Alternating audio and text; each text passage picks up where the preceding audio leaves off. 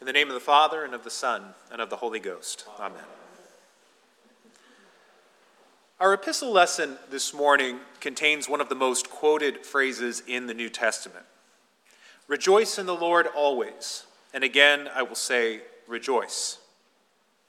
I've seen many an embroidered throw pillow, many a framed needlepoint in a hallway and many a Christian bookstore Christmas card this time of year emblazoned with this command in a full spectrum of pastel colors. It is, in the manner of American Christian products, iconic. But it may surprise many to know that the immediate context for St. Paul's command to rejoice always is an argument among notable uh, Christian Um, among notable church members in the church of Philippi. If we back up a few verses from the start of our epistle selection, we get the details. Quote, Therefore, my beloved and longed for brethren, my joy and crown, so stand fast in the Lord, beloved. I implore Euodia and I implore Syntyche to be of the same mind in the Lord, and I urge you also, true companion, help these women who labored with me in the gospel. End quote. While it is not clear what was the cause of their disagreement, the central issue at hand for St. Paul is that they are not, quote, of one mind or of the same mind. This theme of same mindedness is one of St. Paul's core ideas. It is mentioned in every chapter of this letter. In chapter 2, we see the reason for its emphasis. At verse 2, St. Paul exhorts the whole Philippian church to, quote, fulfill my joy, being like minded, having the same love, being of one accord, of one mind. Let nothing be done through selfish ambition or conceit, but in lowliness of mind, let each esteem others better than himself. End quote. That one mind is no abstraction, but it is the mind of a real person, as he continues in verse 5. Quote, Let this mind be in you, which was also in Christ Jesus, who being in the form of God, did not consider it robbery to be equal with God, but made himself of no reputation, taking on the form of a bondservant and coming in the likeness of men. And being found in appearance as a man, he humbled himself and became obedient to the point of death, even the death of the cross. And therefore, God also has highly exalted him and given him the name which is above every name. End quote. For St. Paul, it is on the mind of Jesus Christ that everything hinges. The Son of God is of one mind with his Father. Their one mindedness is the person of the Holy Spirit.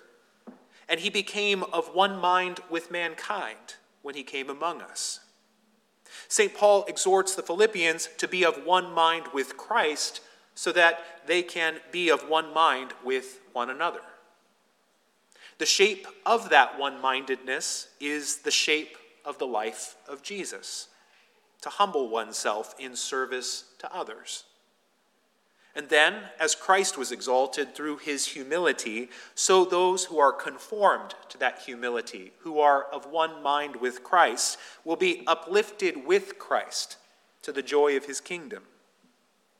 And to participate in this joy is exactly what St. Paul means when he says, rejoice. Thus, when St. Paul exhorts the Philippians to rejoice in the Lord, every word of that command matters. To rejoice as a Christian is to share in the humility and in the exaltation of Jesus Christ. It is to live life in Him in union with all the others who are living life in Him.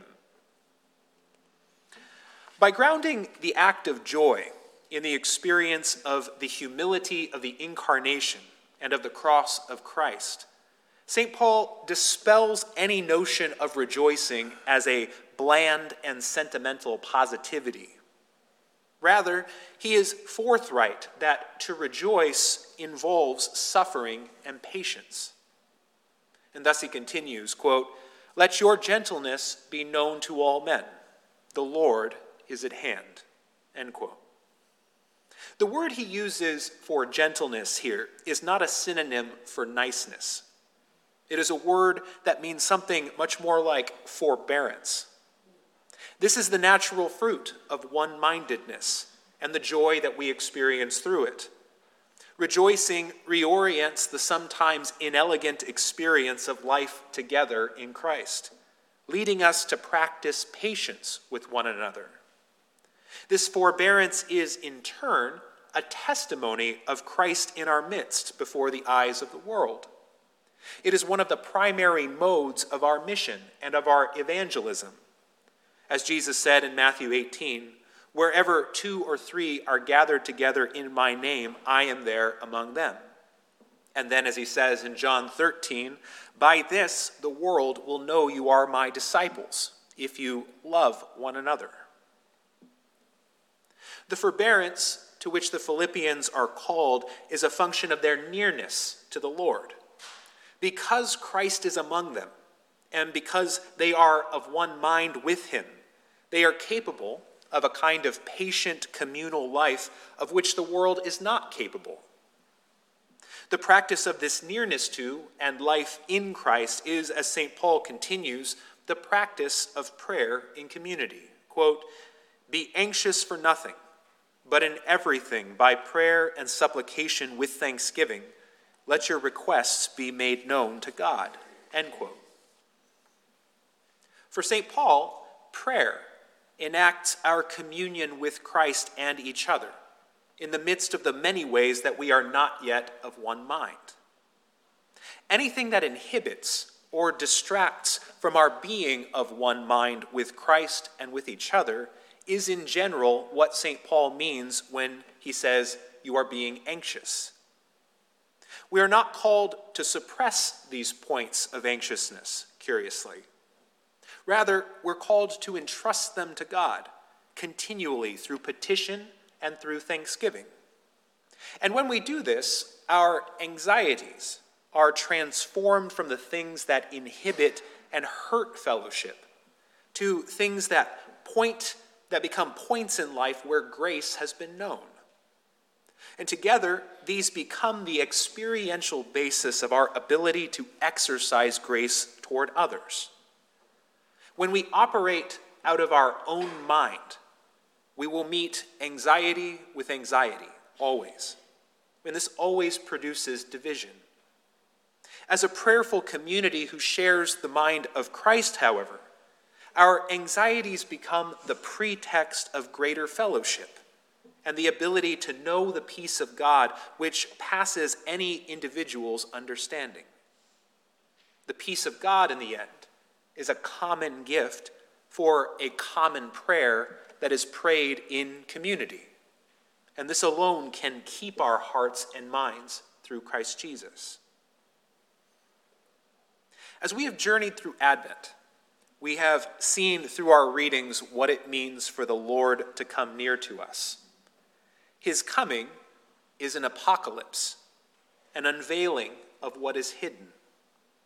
As Deacon Andrew noted last week, this unveiling is the judgment of God who knows all things, the light of whose presence, the closer it comes, illuminates and shows all things for what they really are whether for glory or for shame. This is the image of the Lord coming to visit us we receive in the opening of Revelation, of the one who stands among the lampstands, which are the churches. He is faithful to draw near, but until we are made perfect as a church, his coming near is as much an inspection and a correction as it is a consolation. Too often, though, we think of this visitation merely in the individual sense of what this revelation means for each of us in particular. And today's readings remind us that the apocalypse of Advent comes to us as a gift of God through his Son to be experienced and known among his people. We should expect that the ways we are being led to amend our lives and to prepare for the Lord should come precisely through our relationships with one another, even as we are all being made of one mind with Christ. He is preparing us as a people to be his tabernacle. But we are not yet a finished temple. We are not yet of one heart and mind in Christ. Like Euodia and Syntyche, it is in the churchy squabbles in which we experience division, anxiety, and bitterness that we also experience the corrective mercy of God and are the very place that we are being led into one mindedness with Christ. Our forbearance that we practice in that real community in which we are called to humble ourselves among those we don't always agree with and sometimes don't even particularly like, is at the same time our ordinary share of the cross, the path through which alone we are being led to share in the glory and the joy of Christ's exaltation. To rejoice in the Lord always is no call to pious feeling. It is a charge to embrace the dying of our dying solitary selves. It is to be freed again, to see and know and experience life together as it is being offered to us by the Lord of life. And only by embracing the humiliation and at times the pain of life together can we experience the peace of God together. Only by being made gentle and lowly as we sand the rough edges of one another down over time by staying put and praying together can we enter at last into the joy of communion with the Lord. For as St. Paul says, Rejoice in the Lord always. And again I will say, Rejoice. Let your gentleness be made known to all men. The Lord is at hand. In the name of the Father, and of the Son, and of the Holy Ghost. Amen. Amen.